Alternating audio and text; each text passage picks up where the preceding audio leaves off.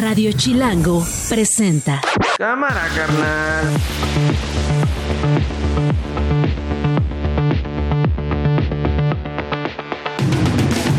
Jueves 28 de diciembre, una de la tarde en punto. Soy Nacho Lozano, es el Día de los Santos Inocentes y esto no es un noticiero. Así suena el mediodía. Se concluye que el total de desaparecidos es de 14 personas, de las cuales 4 son menores de edad y 10 son adultos. De los adultos son 3 mujeres y 7 masculinos. Quedan exentos de toda responsabilidad penal los pobladores de las comunidades pertenecientes al municipio de Tezcaltitlán que fueron objeto de la agresión. que atiende el llamado de todos los comerciantes, ya estamos cansados de que nos estén cobrando el derecho de piso, queremos trabajar, es lo único que queremos, que nos ayude y que nos dé protección, por favor. Hablamos de el tema económico, de las inversiones en México, en la frontera. Ya somos los principales socios comerciales en el mundo, México y Estados Unidos. Si nos pudieran dar papeles más fácilmente, pues sería mejor y para México tener más apoyo de más trabajadores en el país. Y nosotros igual no cruzar la línea ilegalmente, porque para qué México es bonito, los han apoyado, hay personas buenas, hay personas malas y esto es, sigue para adelante. Yo sé que nuestros adversarios están pendientes, ¿no? Y quisieran que no esté en la farmacia, pero sí va a estar para mañana. Esto no es un noticiero. Bueno, muchas historias. Hoy está Claudio Flores con nosotros. Claudio, Qué estamos gusto hablando estar aquí de en pleno 28 el de diciembre. que te pusiste el 24 allá en Pachuca. el 24. Sí, qué bárbaro, estuvo Qué, pesado. qué rico cae la, cubi, la, la- la- La la cubita. Cuba en estas, en estas temporadas, ¿no? Parece que está regresando, como no sé, yo había abandonado la Cuba muchos, muchos años, décadas, y ahora la estoy reencontrando. Décadas, décadas, ¿eh? no, décadas de abandonar la, La Cuba. Cuba, no de tomaba Cuba, vino, otras cosas. Un embargo de tus emociones respecto a la Cuba Sí. y finalmente regresaste este 24 y te pusiste un tapón. Porque además ves que decían que eh, los jóvenes universitarios toman ron y lo toman con Coca-Cola. ¿Quién decía? Ah, Ay, ya, perdón, ya hice el anuncio. Perdón. Bueno, la Gracias, Cuba, la Claudio, Cuba, hasta aquí perdón. tu colaboración. Oh, Dios Eh, no te vamos a necesitar en el oy, oy. 2024. Yo voy a tener que pagar la Pero mención. ¿dónde, ¿dónde lo viste? Digo, cuidado con lo que... Con refresco, de cola, ¿qué te cola. cuesta decir eso? También que, etcétera, sí. En fin.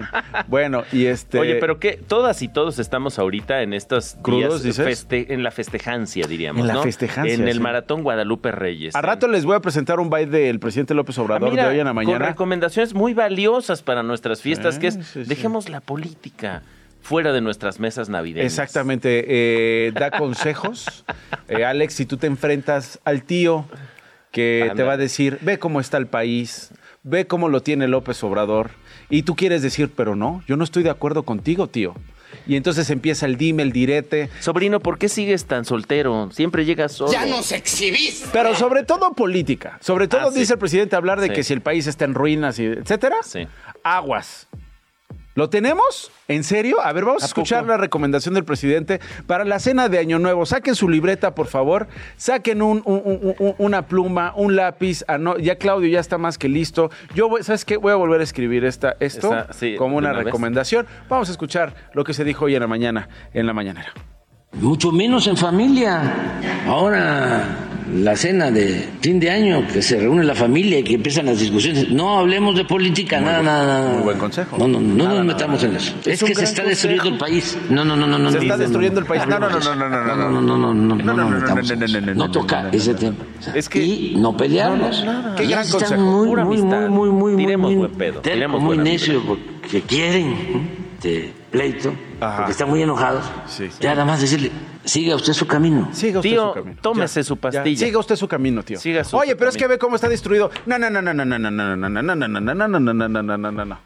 no, no. Pues es que Mejor, exactamente, exactamente así, Homero. Exactamente así. Esa es. No, no, no. Oye, este, que se suba de tono y que le di, y, y que, y que tengas que decirle al tío, sigue tú tu camino, Sí, tío. y el tío, tú. no, no, que siga el camino. ¿Qué onda con el tren Maya? ¿Qué pasó con dos bocas? ahí sacas el tema de los terrenos de la abuela. Exactamente. Ese Ese, es es, la- el momento. ese es el momento. Porque hay un momento en esa fiesta navideña, en esa reunión, donde hay una voz que te empieza a eh, hablar al oído y a decirte, ahora es el momento. respóndele. Te chingaron los terrenos, dile, ¿eh? di- no. Eh, son tuyos. No, no, no. Esos terrenos son tuyos. Pero mientras hablas de política, Ah. dile que la cuarta, la cuarta transformación sí existe. Díselo, díselo, díselo, díselo. Exacto. Dile que tiene 70 puntos de popularidad para que tu tío se retuerza. Y entonces el tío, ¿cómo puedes estar contento? ¿No te das cuenta que esto ¿En qué país estás viviendo? se va a volver Venezuela? Y así de tío, lleva tío. cinco años diciéndonos que México se va a volver Venezuela. Así Pero se va a volver al último mes. Se está esperando al último mes para volverse un dictador y, y- y- y- y expropiarnos todo. todo, los calzones. Tío, ¿pero qué te va a expropiar si ni, si ni no tienes terreno ni se dejó la abuela? tío. Te los llegaron los hijos. Oye, pero además es cierto que eh, tiene razón el presidente porque dicen que hay eh, cinco palabras que, que puede, con las cuales puedes arruinar una cena navideña, una cena familiar, que es ¿qué opinas de López Obrador? ¿Qué opinas? Eh, por eso dice el presidente, no, no, Mejor no, no hablen de mí, no se peleen, niños. Mira, ah, eh, hablen de Noruega y Fallar. Ándale, Hablen ándale. de, o sea, de que eh, el América y el Tigres, Ajá. que si sí se repite o no la final. O sea, ese tipo de cosas. Sí, exacto. Nada de política. Nada de política. Y que si se pone necio, ¿sabes qué? Sigue tu camino. Por ejemplo, hablemos de si te gustan o no los romeritos, si eh, el pavo va con relleno Oye, no. Claudio Xochitl. No, no, no, no, no, no, no, no, no, no, no, no, no, no, no, no, no, no, al no, mismo no, no, lugar no, se otra acabó. vez, Nacho. Una con seis. Esto no es un noticiero. El día de hoy el gobierno de México reportó el hallazgo de restos de dos de los diez mineros que quedaron atrapados en la mina de carbón de El Pinabete desde agosto de 2022 allá en Sabinas, Coahuila. Brenda Burciaga, reportera de NRT, está con nosotros. Brenda, ¿cómo estás? Hola, ¿qué tal? Muy buenas tardes. Aquí en la región carbonífera reportándome. ¿Cómo está la situación, Brenda? Tenemos este reporte de los dos cuerpos de los mineros atrapados. Entiendo además que siguen las labores de rescate de estos cuerpos, ¿cierto? Así es verdad, desde el pasado 3 de agosto del 2022 que trascendió este pues lamentable accidente donde 10 mineros quedaron atrapados en este pozo carbonero conocido como el Mezquite en la villa de Agujita, municipio de Sabinas aquí en Coahuila. Eh, bueno, pues han, los trabajos han estado eh, constantes y bueno, pues eh, amanecimos con la noticia de que se localizaron restos humanos durante la búsqueda de los mineros aquí en el Pinabete. Este, esto a 512 días desde que este yacimiento carbonero quedara inundado por completo. Y bueno, pues eh, amanecimos con esta noticia. Ahorita pues está generando bastante impacto y pues muchísima controversia aquí en la región carbonífera. Ahora, eh, está conmigo Claudio Flores. Eh, Brenda, que te quiere hacer una pregunta. Brenda, qué gusto saludarte. Sí, Oye, adelante. esta, esta zona, digamos, minera del, del norte de Coahuila, eh, Nueva Rosita, Sabinas, toda esta población, pues es eh, una población que está muy vinculada con la producción de carbón, con la actividad de la minería y también eh, es un trabajo muy duro. ¿Cómo está, digamos, el discurso, la, la- la sensación de la población respecto a estos dos mineros? Porque cuando esto sucede es como muy eh, evidente la vulnerabilidad eh, de estas poblaciones eh, mineras. Bueno, pues ahorita está eh, toda la población consternada. Hay muchos sentimientos encontrados, ya que, bueno, pues se encuentran restos humanos, aún no se pueden identificar. Esto podría tardar hasta varios meses, de dos a tres meses quizás, en identificar a quién de los diez pertenecen estos restos. Podría ser de una persona. Se habla de que podrían ser de dos personas. Eh, pues ahorita las familias de los mineros se encuentran al interior de- del pozo carbonero. Eh, están ellos en constante comunicación con, con la eh, secretaria eh, de Protección Civil, quien ya está aquí en, en, en la región carbonífera. Ella ha estado manteniéndose en contacto directo con los familiares desde un principio.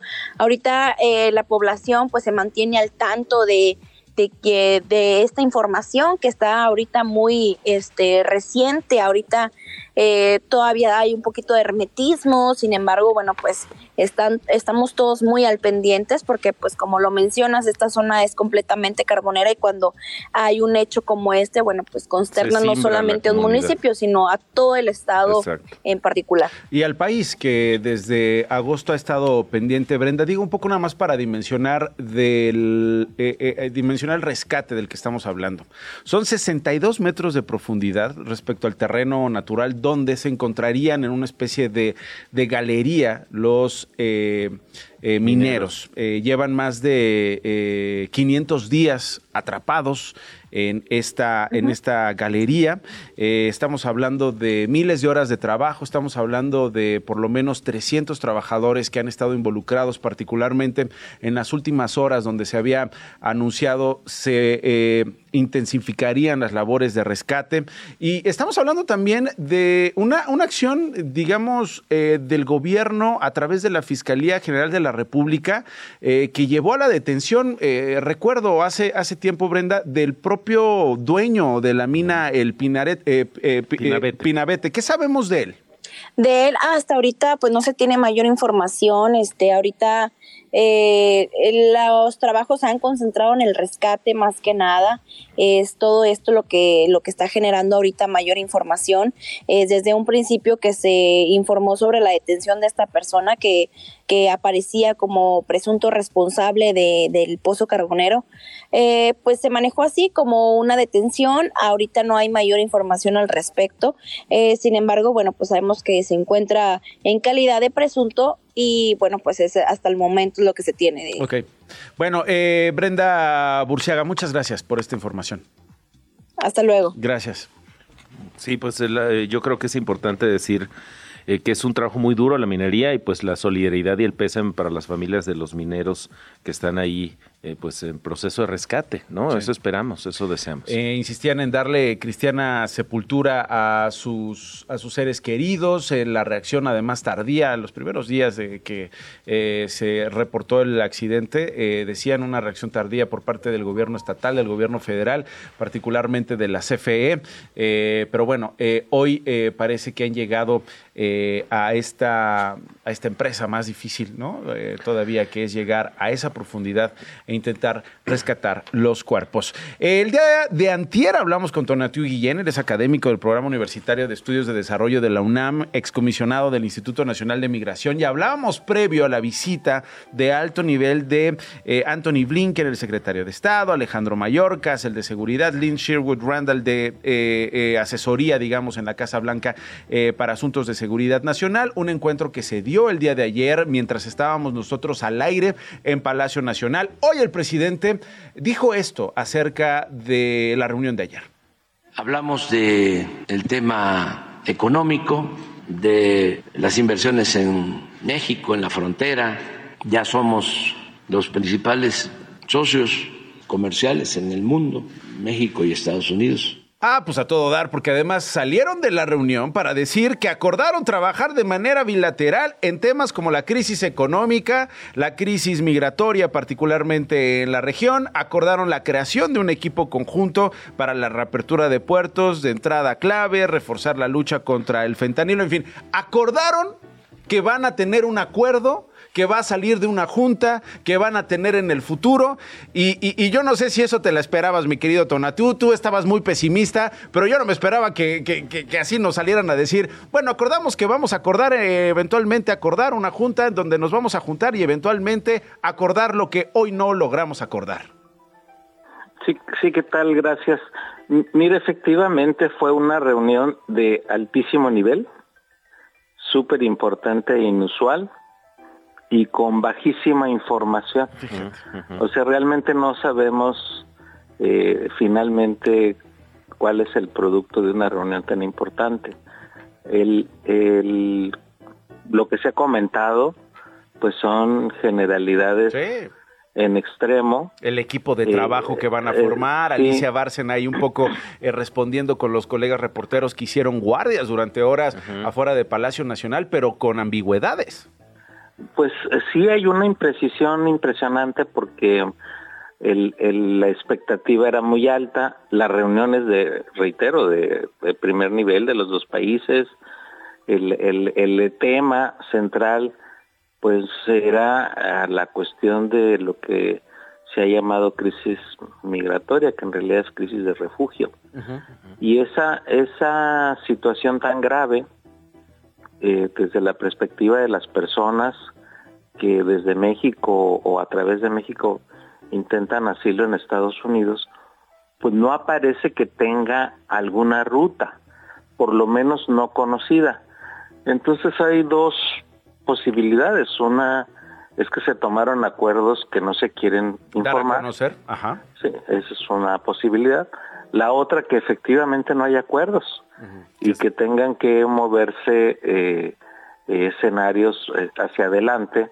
Y por lo pronto, para todos los efectos prácticos, si es que no hay medidas nuevas, pues nos quedamos igual. Sí, eh, sobre esta primera posibilidad o hipótesis que estás planteando, Tonatiu, de que eventualmente eh, hubo acuerdos de los cuales no tenemos detalles, que no se dieron a conocer, eh, ¿formarían parte a lo mejor de una, de una eventual estrategia política al interior de los Estados Unidos? Lo digo, Tonatiu, porque aquí también estuvimos conversando tú y yo, Antier, sobre el contexto del presidente Joe Biden y su gobierno respecto a las elecciones, pero también negociaciones de presupuestos del Congreso.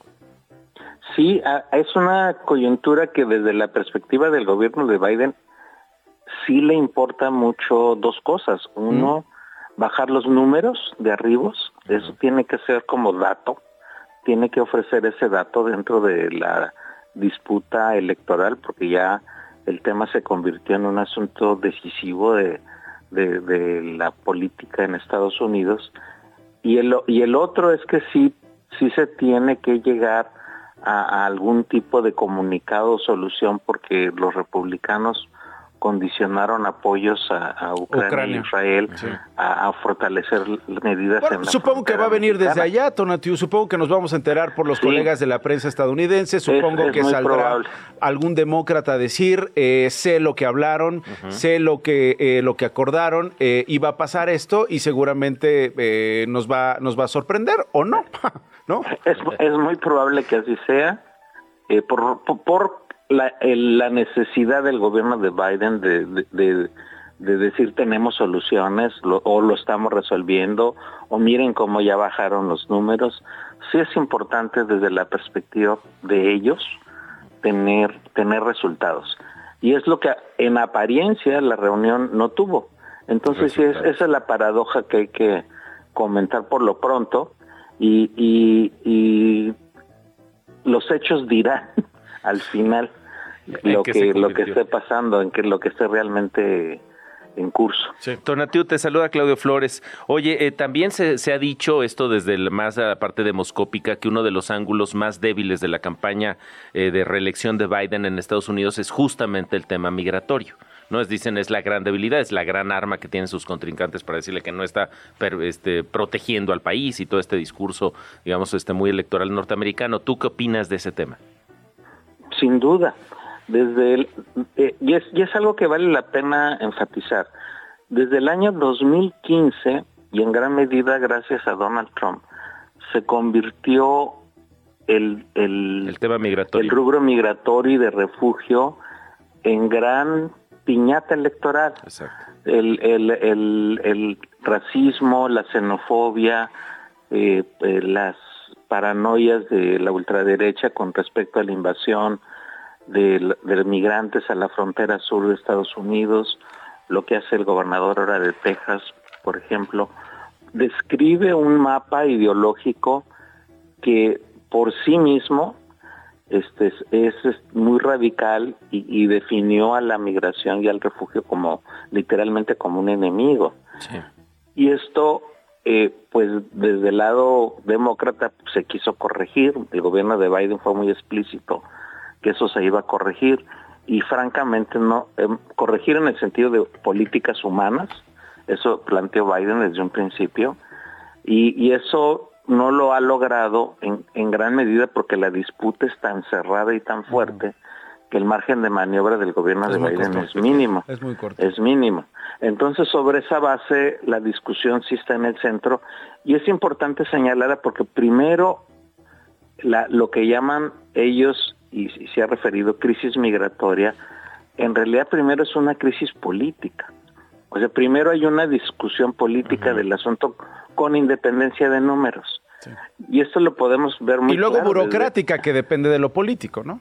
Sí, sí, sin duda, pero es muy claro con los números. Por ejemplo, cuando Trump estaba en el escándalo de, de que la invasión de los migrantes y demás, antes de, de las elecciones presidenciales en las que gana y antes todavía como candidato los números andaban por 350 mil detenciones al año. Y el ahora, pues ya superamos 2.5, 2.6 millones. Entonces, eh, y, la discusión era tan intensa antes como ahora. Entonces, no, no, no es un asunto de números en, de en esencia, sino de, cómo evolucionó la política alrededor del tema. Y además que ha sido un botín, ¿no? O sea, yo no recuerdo una elección en, los, en los últimos tres o eh, cuatro renovaciones de mandato o de ciclos en la Casa Blanca que esto no sea un botín. Ahora, preguntarte finalmente, eh, Tonatiu, eh, Guillén, eh, Tú fuiste comisionado del Instituto Nacional de Migración, eres académico del programa de universitario de estudios del desarrollo de la UNAM. Ya tenemos en territorio mexicano una, una crisis eh, de refugiados y una crisis de, de, personas que han tomado la decisión de formar parte de este éxodo, lo han llamado éxodo de la pobreza en los últimos días. Me llama la atención que, esta, que este éxodo o esta caravana eh, eh, tenga eh, la particularidad de insistir, por lo menos he estado pendiente de, un par de voceros que han estado hablando con los colegas de los medios Tonatiuh y decir, nosotros no queremos llegar a Estados Unidos, nueve de cada diez de los que venimos en este éxodo no queremos cruzar la frontera con Estados Unidos, queremos quedarnos a trabajar en México. ¿Cómo interpretar esto, sobre todo en el contexto de un país tan xenófobo como México también? Eh, eh, ¿Qué representa para eventualmente qué? La fuerza laboral, eh, trámites, burocracia nacional. En fin, ¿cómo, cómo interpretas esto, Tonatio? Bueno, primero, esta caravana en números es de tamaño mínimo en realidad del total del flujo que tenemos en curso. Son 8 mil, 10 mil máximo. Sí, entonces esos son los que recibe Estados Unidos en un día. En un día. de los que detiene en la frontera en un día.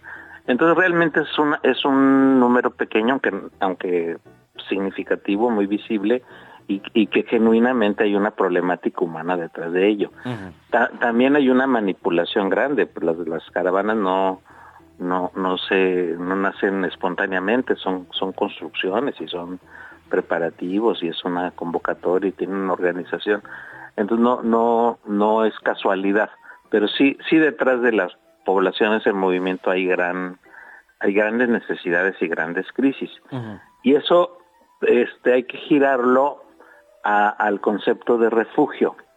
Entonces desde la perspectiva mexicana el marco jurídico de refugio es muy valioso e importante. Ahora, poco atendido, poco reivindicado, pero tenemos una constitución que le protege el refugio, tenemos una ley sobre refugiados que es muy, muy valiosa, tenemos convenios internacionales sobre el tema y una comar que, que es la institución responsable pero que tiene una escala minúscula. Entonces, si moviéramos todo el, la visión sobre refugio, tendríamos otro diagnóstico, otro marco jurídico de atención y otras instituciones que relacionadas con eh, la atención de la problemática, dirigida sin duda por Comar, pero nos daría ya una ruta mínima, mínima de protección de las personas. y segundo, no devolución y ojalá pudiéramos abrir rutas temporales de, presencia eh, regular en México, aunque sea temporal. Ya con eso salvaríamos la amenaza de, eh, de la deportación, que sería incorrecto, la amenaza de Guardia Nacional o de la Marina o del Ejército, del INM. solo generar el marco de protección alrededor del concepto de refugio sería un gran giro, extraordinario giro, y que generaría también otras oportunidades efectivamente de desarrollo y de empleo y de y una nueva economía. Pero no, no estamos en esa no estamos en, eso, Estamos eh, pateando el bote, estamos en narrativas eh, que posponen, estamos en una manipulación además discursiva tremenda y en unos resultados eh, palpables además en comunidades en el norte del país, en el sur. También hay que decirlo a lo largo de la República Mexicana con esta crisis de refugiados que tenemos en el país. dos gobiernos que prometieron desde hace años, ¿no? desde, desde que que se conocen. Digo, eh, López Obrador eh, ya era presidente cuando llega Joe Biden haciendo compromisos que hasta ahora no han cumplido y que hoy nos tienen eh, aún En esta en, emergencia. el Ah, 2023. y, en esta y agre- y agreguemos lo que no teníamos antes del 19, Lo que no teníamos. que un, ter- un tercio del total somos mexicanas y mexicanos. Sí, no, sí, sí. no había eso antes, pero ya lo tenemos, un Ya. tercio del total. Importante. Somos parte del problema. Somos parte del problema, dice Tonatiu Guillén. Gracias, Tonatiu. Te mando un abrazo. Feliz año. Igualmente, lo mejor Gracias, siempre. igualmente. Hasta luego. Las noticias de una. Esas las tiene Glo Hernández en FA, en cortito. Ya de vuelta, Glo, bienvenida. Ya de vuelta, muy buenas tardes Claudio y Nacho. Pues la Fiscalía del Estado de México determinó que los pobladores de Texcaltitlán que enfrentaron a integrantes de la familia michoacana y que mataron a 10 de ellos actuaron en defensa propia, por lo que quedaron exentos de toda responsabilidad penal. El fiscal José Luis Cervantes también actualizó la cifra de desaparecidos tras los hechos. Escuchemos. Concluye que el total de desaparecidos es de 14 personas, de las cuales 4 son menores de edad y 10 son adultos. De los adultos son 3 mujeres y 7 masculinos. Todo listo ya para la inauguración de la superfarmacia del gobierno federal en Huehuetoca, Estado de México. Hoy el presidente López Obrador recordó que la inauguración será mañana y aseguró que ya se tienen todos los medicamentos necesarios para que la farmacia comience a funcionar. Escuchemos. Yo sé que nuestros adversarios están pendientes, ¿no? Y quisieran que no esté en la farmacia, pero sí va a estar para mañana. También hoy el presidente habló sobre los impuestos para el próximo año. Dijo que para cuidar que no haya cuesta de enero e inflación, no habrá aumento. No va a haber aumentos de impuestos en términos reales, no hay aumento en el precio de las gasolinas, del diésel, de la luz. Vamos a continuar con el programa antiinflacionario. Atención a quienes compraron boletos del tren Maya para los últimos cuatro días del año. Y es que hoy anunció que detendrá operaciones regulares del 28 al 31 de diciembre. Esto debido a la preapertura de la nueva ruta Cancún-Palenque. Para el reintegro de los boletos adquiridos en dichas fechas y para dudas y aclaraciones, hay un correo electrónico y los pasajeros deberán comunicarse a este info arroba venta de boletos trenmaya.com.mx. No manches, qué bueno que no compré. ¿Tú compraste? No, no, yo afortunadamente también me, me- No, me abstuve. ¿Tú qué? ¿Tú qué querías viajar en el, el 30? Por eso me regresé. En el aquí 30, al- el No, tren. pues, Tren el en- 30, el tren. Cancelaron no todas mis vacaciones. ¿Y entonces qué? Pues ya que entonces están checando. ¿Y entonces Sí. para qué compro en enero? Porque qué tal si se les ocurre Réntense checar un luego coche, en el otro tramo? rápido. Sí, y habrá que darle seguimiento a la respuesta puntual si efectivamente sirve este correo que están dando a la ciudadanía. Yo creo que sí. Ojalá. Yo creo que sí, yo creo que están bien atentos. Mira, están frente a la computadora esperando Listos, cualquier correo el electrónico primero. para responderlo en este instante y de manera oportuna. Yo creo que sí. Gracias, Glo. No, gracias a ti. Esto no es un noticiero. Una de la tarde con 31 minutos. Este caso de los trabajadores eh, de esta pollería, de esta bodega de pollos en el Estado de México y además una crisis que se lleva contando desde hace mucho tiempo respecto a extorsiones de trabajadores en esta región. Le agradezco muchísimo a Karina Contreras, dueña de la bodega de pollo donde secuestraron a estos cuatro trabajadores. Karina, ¿cómo está? Bienvenida. Hola, buenas tardes, gracias. ¿Ninguna novedad acerca de Rigoberto, de Liceo, de Jaime, de Isodoro? Isidoro, ¿Isidoro? no, hasta el momento nada. ¿Qué les dicen las autoridades? Lo único que tenemos es este video que se ha viralizado, que se ha compartido eh, prácticamente por todos lados. El pasado 22 de diciembre llegan a las 5 de la mañana. eh, este comando se lleva a los cuatro trabajadores. ¿Qué dicen las autoridades a la propietaria de esta, de esta bodega, Karina? A usted. Pues que están haciendo las investigaciones, nada más. Y ya. Sí, La familia de eh, estos cuatro trabajadores suyos está desesperada, me imagino. Desesperados por ver eh, nuevamente a sus familiares. Obviamente, principalmente nos preocupa eh, Rigoberto, que es una persona discapacitada, no escucha, no habla. Imagínese la desesperación que debe de sentir él al no saber por qué se lo llevaron y por qué se lo llevaron de esa manera eh, y por qué no lo regresan con su familia, ¿no? Eh, ¿Qué ha pensado usted en estos días? ¿Por qué se los llevaron, Karina? Pues obviamente es por el, el no pago del, del derecho de piso. 30 mil pesos al día, lo que tenemos registrado que en algunos casos cobra la familia michoacana en el Estado de México. Así es en mi caso por la cantidad de, de aves que vendo, sí. ¿Cómo se, da, cómo se daba este, este, este cobro, eh, Karina? ¿Cómo, ¿Cómo le planteaban eh, la extorsión? Pues ellos te hablan, te dicen, ya sé que vendes tanto, te mandan fotografías de tu negocio, de tus camionetas, te dicen que ya te tienen ubicado, que si no pagas te van a matar, te van a quemar, eh, pues en fin, muchas amenazas, ¿no? Entonces, eh, con base en eso, pues ellos te piden eh, las remisiones de lo que tú vendes todos los días a las empresas y este, de acuerdo con eso, pues ellos hacen su, su cálculo y es lo que tú les tienes que mandar. ¿Desde hace cuánto esto venía ocurriendo en su bodega? Eh, en mi bodega, en este específicamente, eh, todo lo que fue eh, la parte de, de, enero para acá, empezaron todas estas o sea, situaciones. prácticamente todo el año, Karina. Sí. Prácticamente todo el año. De ahí toman la decisión de organizarse, de pagar seguridad privada. ¿Qué decisión toma usted en este año? Sí, se está, eh, se contrató el servicio de seguridad privada, pues porque por parte de las autoridades nunca hubo el apoyo el apoyo, entonces eh, se empezó a pagar seguridad privada porque pues, pues tenemos que trabajar, no, no nos queda de otra.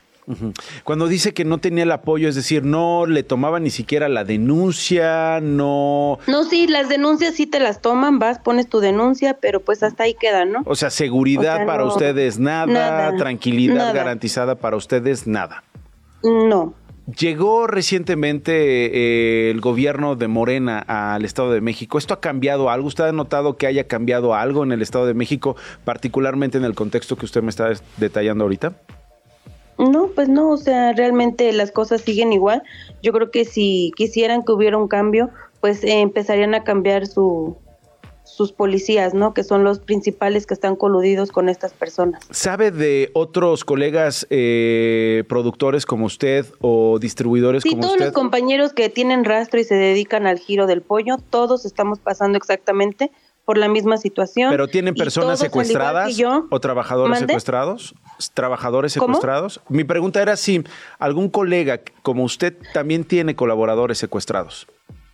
En, en este momento no, pero a la mayoría les han eh, secuestrado trabajadores y los han liberado. Los han liberado después del pago de un rescate. Y después de que pues el, el, este, el compañero pollero pues les paga su, su cuota. ¿Dos pesos por kilo? Así es. Es- esto, esto es demasiado, Karina, y, es algo... eh, Sí, pues imagínese, eh, digo, haciendo un cálculo que en Toluca se vendan 120 mil pollos por día, 150 mil pollos por día, multiplique eso por 3 kilos, por 2 pesos, y pues es eh, el dinero que, que estas personas se, se llevan. Muy bien. ¿Qué viene para los próximos días, Karina? Eh, ¿Habrá protestas? La hemos visto a usted y a Sí, otros vamos a seguir, vamos a seguir haciendo movimientos hasta que nos escuchen y hasta que nos los regresen y también hasta que detengan a estas personas porque la fiscalía tiene toda la información de estas personas. Yo he señalado en las entrevistas, en, en las conferencias, el nombre del señor Nabor Velázquez González que tiene cinco órdenes de aprehensión activas, cuatro por eh, por homicidio calificado, una por extorsión y hace un mes un juez lo dejó en libertad. Entonces, empezando desde ahí, ¿no? ¿Qué tipo de jueces tenemos que dejan salir a una persona con cinco órdenes de aprehensión eh, activas? ¿Confía usted La en las autoridades? que- Ah, la perdón, señora- dígame, dígame. Ajá. Dígame. La señora Reina Ortuño Avilés, que es su esposa, y sus trabajadores Jesús Bernal Estrada alias Mayolo y su hermano Martín Bernal Estrada, que son los principales distribuidores de pollo en Sinacantepec, quien está por la misma situación que nosotros. Eh, ¿Se siente usted protegida? ¿Confía en las autoridades en este momento? No, no. Eh, Karina, si me permite, eh, seguimos hablando en los próximos días y estamos atentos y este espacio abierto para lo que usted necesite. Muchas gracias. Una de la tarde con eh, 37 minutos. Lenin Ocampo es reportero del Sur de Guerrero. Vamos a hablar con él sobre eh, lo que ocurrió esta madrugada, este jueves 28 de diciembre, un motín en el Centro de Reinserción Social de Acapulco durante el proceso, además de traslado de personas privadas eh, de la libertad a penales eh, federales. Lenin, adelante. ¿Qué tal? Eh, buenas tardes a tu auditorio. Pues sí, fíjate que esta madrugada, este jueves 28 de diciembre, eh, fue un motín en el área de presos de pues de mayor peligrosidad, principalmente donde se encuentran secuestradores, eh, extorsionadores y también miembros del crimen organizado que están detenidos en este cerezo de Acapulco. Se habla de un traslado de 61 presos, los cuales fueron llevados a cerezos eh, de Durango, Coahuila, Oaxaca y Chiapas, cerezos donde pues bueno son para alta peligrosidad. Después esto provocó el motín de un grupo de reos que se encuentran en las áreas pues de más eh, restricción se supone y bueno ocuparon también colchones incendiaron sábanas todo lo que pudieron para protestar y exigir también a las autoridades que no realicen estos motines ellos lo que comentan es de que pues en estos motines les violan sus derechos humanos y sin embargo eh, bueno eh, fueron también ya la, la, policía estatal, también la Guardia Nacional, pues controlaron este motín en la madrugada de este sábado en el puerto de Acapulco. Comentarle, eh, comentarte que en el 2000, en 2022, también en febrero de 2022, hubo otro motín, principalmente cuando trasladaron aproximadamente 155 reos a, también a cerezos federales. Entonces es pues, prácticamente una modalidad en este cerezo de Acapulco, cada traslado de, presos, principalmente peligrosos, pues termina en este, este tipo de motines. Comentarte que también los familiares llegaron a temprana hora eh, se enfrentaron a pedradas con, con la policía del estado y también a la Guardia Nacional que salían en ese momento, pero bueno, los presos, según ya la información oficial, ya fueron trasladados estos cerezos, que se encuentran en Durango, Coahuila, Chiapas y Oaxaca, son 61 presos de alta peligrosidad supuestamente y que bueno, de entre ellos pues posiblemente hay eh, miembros del grupo de grupos de la delincuencia. Este cerezo pues es controlado prácticamente en gran parte por el grupo de los rusos que opera en el puerto de Acapulco y está dividido por varias zonas, varias zonas donde están los más peligrosos hasta los de Fuero Común y en este, eh, este se llama el de los más peligrosos, son aproximadamente eh, 1.100 presos los que tiene capacidad de hacer esto que se encuentra a las sí, Es que justo eso te quería, te quería plantear, eh, Lenin, estoy aquí con Claudio Flores porque eh, el asunto de lo que representa como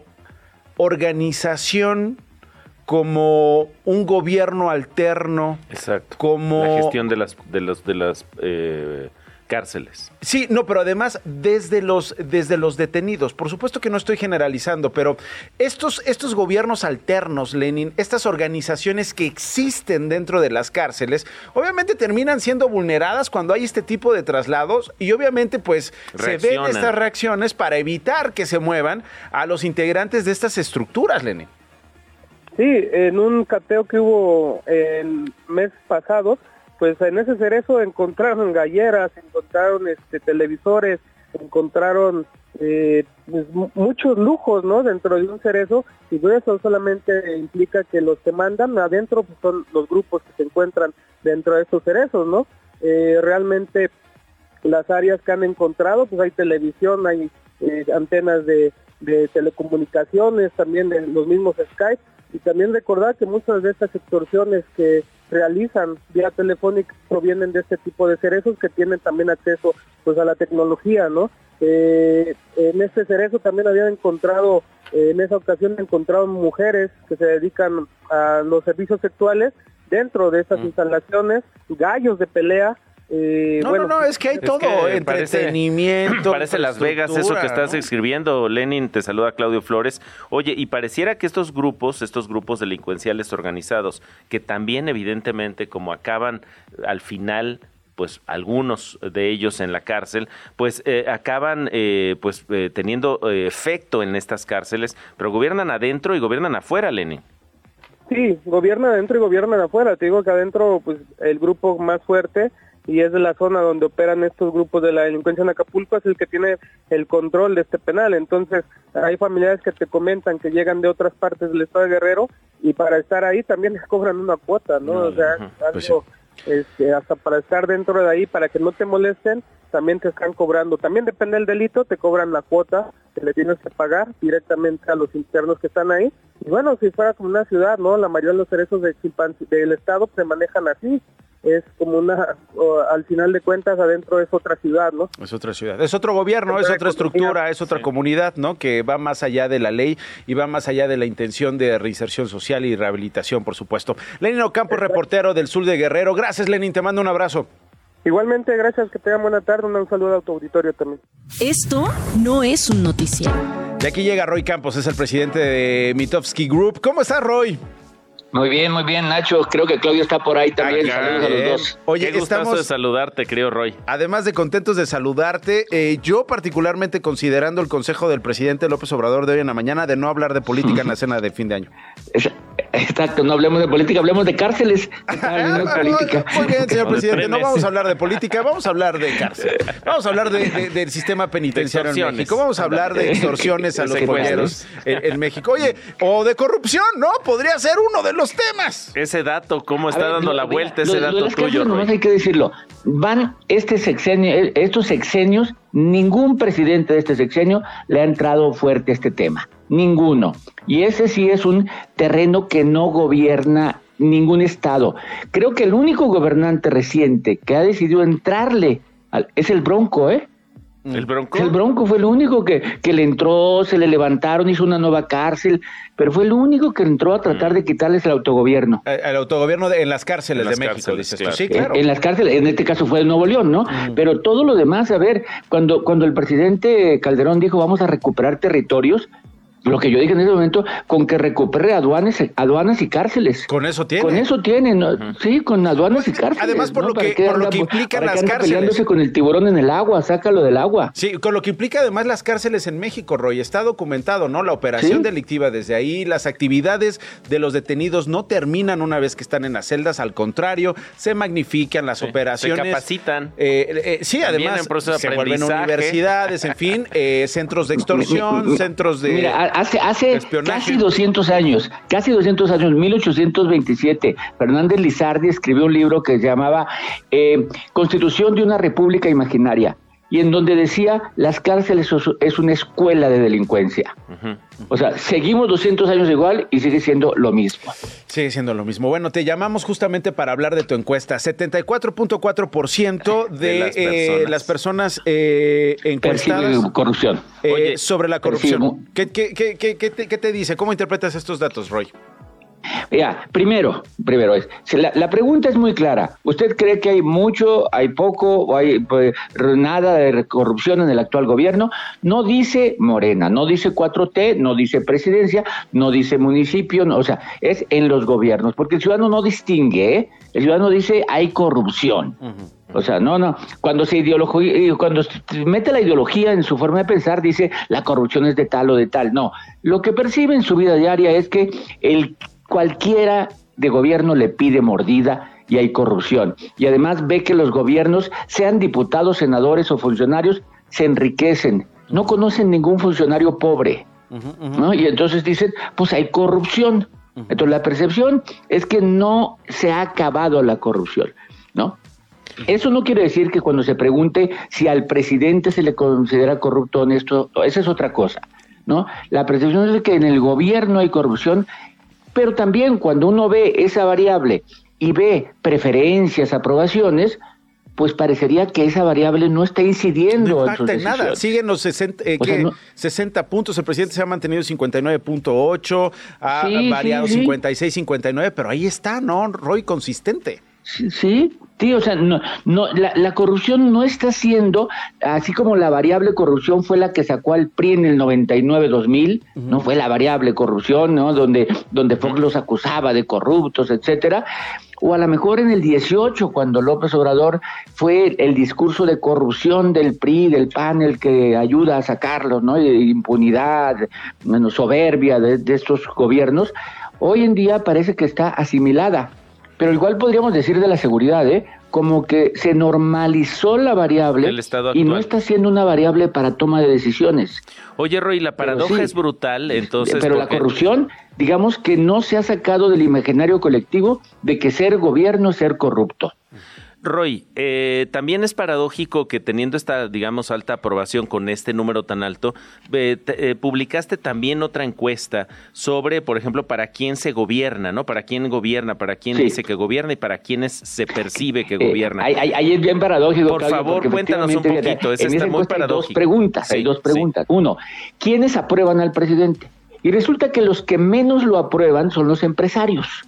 ¿No? Los Pero la empresarios, percepción, exacto. los, los eh, profesionistas son los que menos aprobación muestran hacia el presidente con 40%. Bueno, pero cuando preguntas para quién gobierna, cerca de qué grupos gobierna el Para los presidente, oligarcas. 63% di- tiene los tu- empresarios, sí. ¿no? Entonces, Para las redes sociales, la- la percepción es de que 62%. gobierna, ¿Por qué? Porque lo ven cerca de los grandes empresarios, Mm. ¿no? Como lo ven cerca de los grandes empresarios, gobierna con ellos. Pero el empresario no es ese empresario. El empresario es el de la tiendita. O sea, el empresario es, el, es el pequeño eh, y ese empresario no lo aprueba mucho. Sí, sí, sí. ¿no? Ese empresario se siente que no lo apoya, pero la percepción es que el presidente está gobernando con los empresarios. Y este dato Entonces, de ahí- el cuarto punto Una paradoja muy fuerte ahí hay. de que gobierna para los indígenas, Roy. Sí, a ver, también se piensa que gobierna para los indígenas porque su discurso gobierna para Exacto. pobres, para indígenas. Jóvenes. Eso no necesariamente es es real. del discurso Pero esa y es de la la, percepción. percepción. que genera. Pero lo cual, también, Roy- si tú te fijas, ¿para quién no gobierna? No, se, Sí. no gobierna para ninguna víctima. No gobierna para familiares desaparecidos. Para televisoras. No gobierna para los padres. Para las televisoras no, porque les pega lindo y bonito, ¿no? Aunque, esté, aunque estén en su consejo asesor, digamos, ¿no? Pero no gobiernan para las televisoras. Para los niños con Pero- cáncer. Oye, lo cual Pero Roy para- diría eh, que, que- desaparecidos, niños con Sí. cáncer, todo lo que sea víctimas, No. como que no gobierna con ellos porque no se, porque no se reúnen nunca con ellos. Qué interesante. Muy interesante además, Roy, porque eh, pues con esta percepción eh, lo que uno diría es que la estrategia de comunicación del presidente López Obrador está funcionando bien, ¿no? Es decir, Sí, sí. eh, ¿por qué? Sí. Porque está generando, digamos, al final eh, que, gobierna con... Claro, creo que lo hemos dicho ya muchas veces, ¿no? Sí. El presidente, le- a ver, este gobierno, este sexenio, esta popularidad, estas preferencias, estos triunfos electorales, no se esta no relevancia del tema de, de delincuencia, O sea, sí. inseguridad, esta no relevancia. to- todo, ¿no? todo, los triunfos electorales, todo, todo no se puede entender sin las mañaneras. O sea. ¿por qué? Porque las mañaneras Son el ariete tapa. Cualquier otro dicho de cualquier Exacto. otra persona en cualquier otro momento. A diferencia de los presidentes anteriores, tenían a un López Obrador, a un Cárdenas, a alguien que imponía la crítica. Hoy el presidente López Obrador no deja que se imponga ninguna crítica. Bueno, mi querido Roy Campos, gracias por estas impresiones y estas interpretaciones. Te mando un abrazo. Espero y no te pelees en tu cena de fin de año. Abrazote, Roy. Espero que no, no hablemos de política ni de fútbol en este momento porque salen los americanistas muy soberbios. Sigue tu camino, Roy Campos, presidente de Vitoski Group. 10 para las 2. Esto no es un noticiero. Edgar Segura es reportero de Chilango. Llega con las nuevas obligaciones para eh, los amigos de otras especies en la Ciudad de México. Edgar.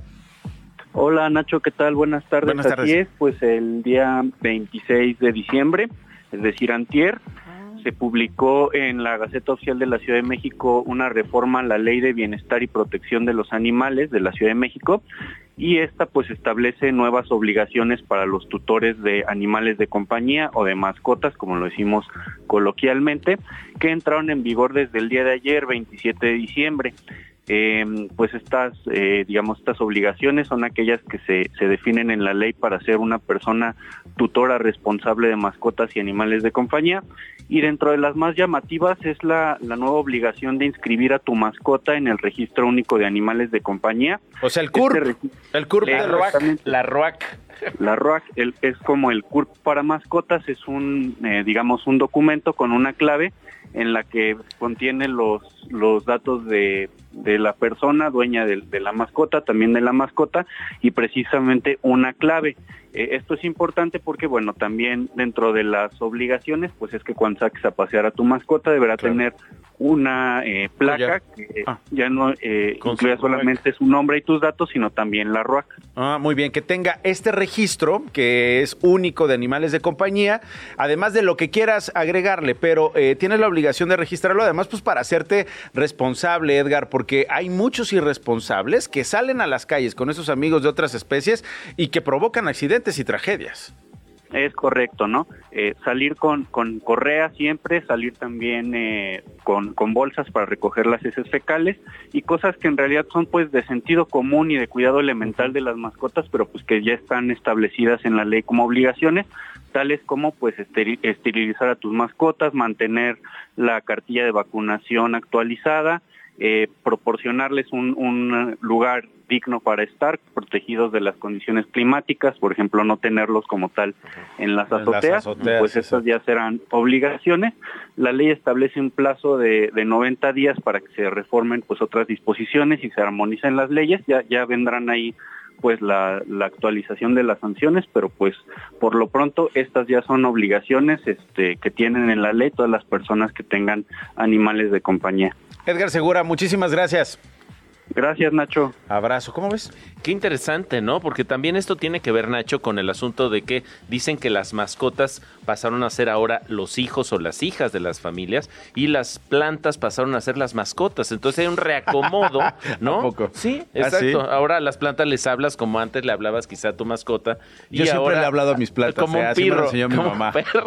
Como un pirro y como un perro. Hola, ¿cómo estás? Hola, ¿Estás ¿cómo estás, ¿Te hace chiquitito? falta agua? ¿Quieres Oye, pero qué Ay, bueno. vete para acá, chiquita. Qué bueno y me que duermo pasa ahí con mi patita de elefante, con el cactus. O sea, el cactus es más difícil. Oye, pero además eh, hay que tomar en cuenta, Nacho, que esta, esta, este, estos cambios también eh, de alguna manera nos, nos implica responsabilidad, porque circuló en redes sociales un video de una señora eh, tirando a su perrito, de abandonando a su perrito, y esto pasa mucho después de las de, de que se regalan en Navidad Sí, mascotas, que sí, hemos sí, dicho hasta el cansancio que no, es muy mala idea el regalo o el día del niño o el tal. Aguas con regalar mascotas. Objetivizar ¿no? A estas especies. Es Bueno, mucha responsabilidad. Claudio, eh, feliz año. Feliz año además en Día de los Inocentes, querido El amigo. Día de los Inocentes. Todo aquí ¿qué, fue qué vamos a anunciar de Día de los Inocentes? sabemos, ¿no? eh? No, pues hasta ahorita todo lo que dimos es verificado y Que hay, que, hay, que, hay que aventarse alguna. ma- preciso, Macizo macizo, y preciso, Eh, viene de la mañanera. Yo no veo cómo haya ahí posibilidad de que De que haya algo, digamos, Chueco poco preciso, o ¿no? poco falso. preciso. Entonces, ¿no? eh, pásala bien hoy en tu Sí. 28 de diciembre. No prestes lana porque si no, no lo vas a tener de vuelta. No hay que prestar cosas. ¿Qué vas a cocinar para fin de año? Vamos a cocinar una un pastel de carne. Yo un creo pastel que de carne. que Muy bien, que por cierto me debiste la receta. Sí, la luego receta te cuento, te la luego te cuento cómo me quedó en Navidad. Nos vamos. Gracias por habernos acompañado. Gracias. Hasta mañana. Esto fue Esto no es un noticiero con Nacho Lozano, una producción de Radio Chilango. Escucha un nuevo episodio de lunes a viernes en tu plataforma de podcast favorita. Radio Chilango, la radio que... Viene, viene, ¿eh?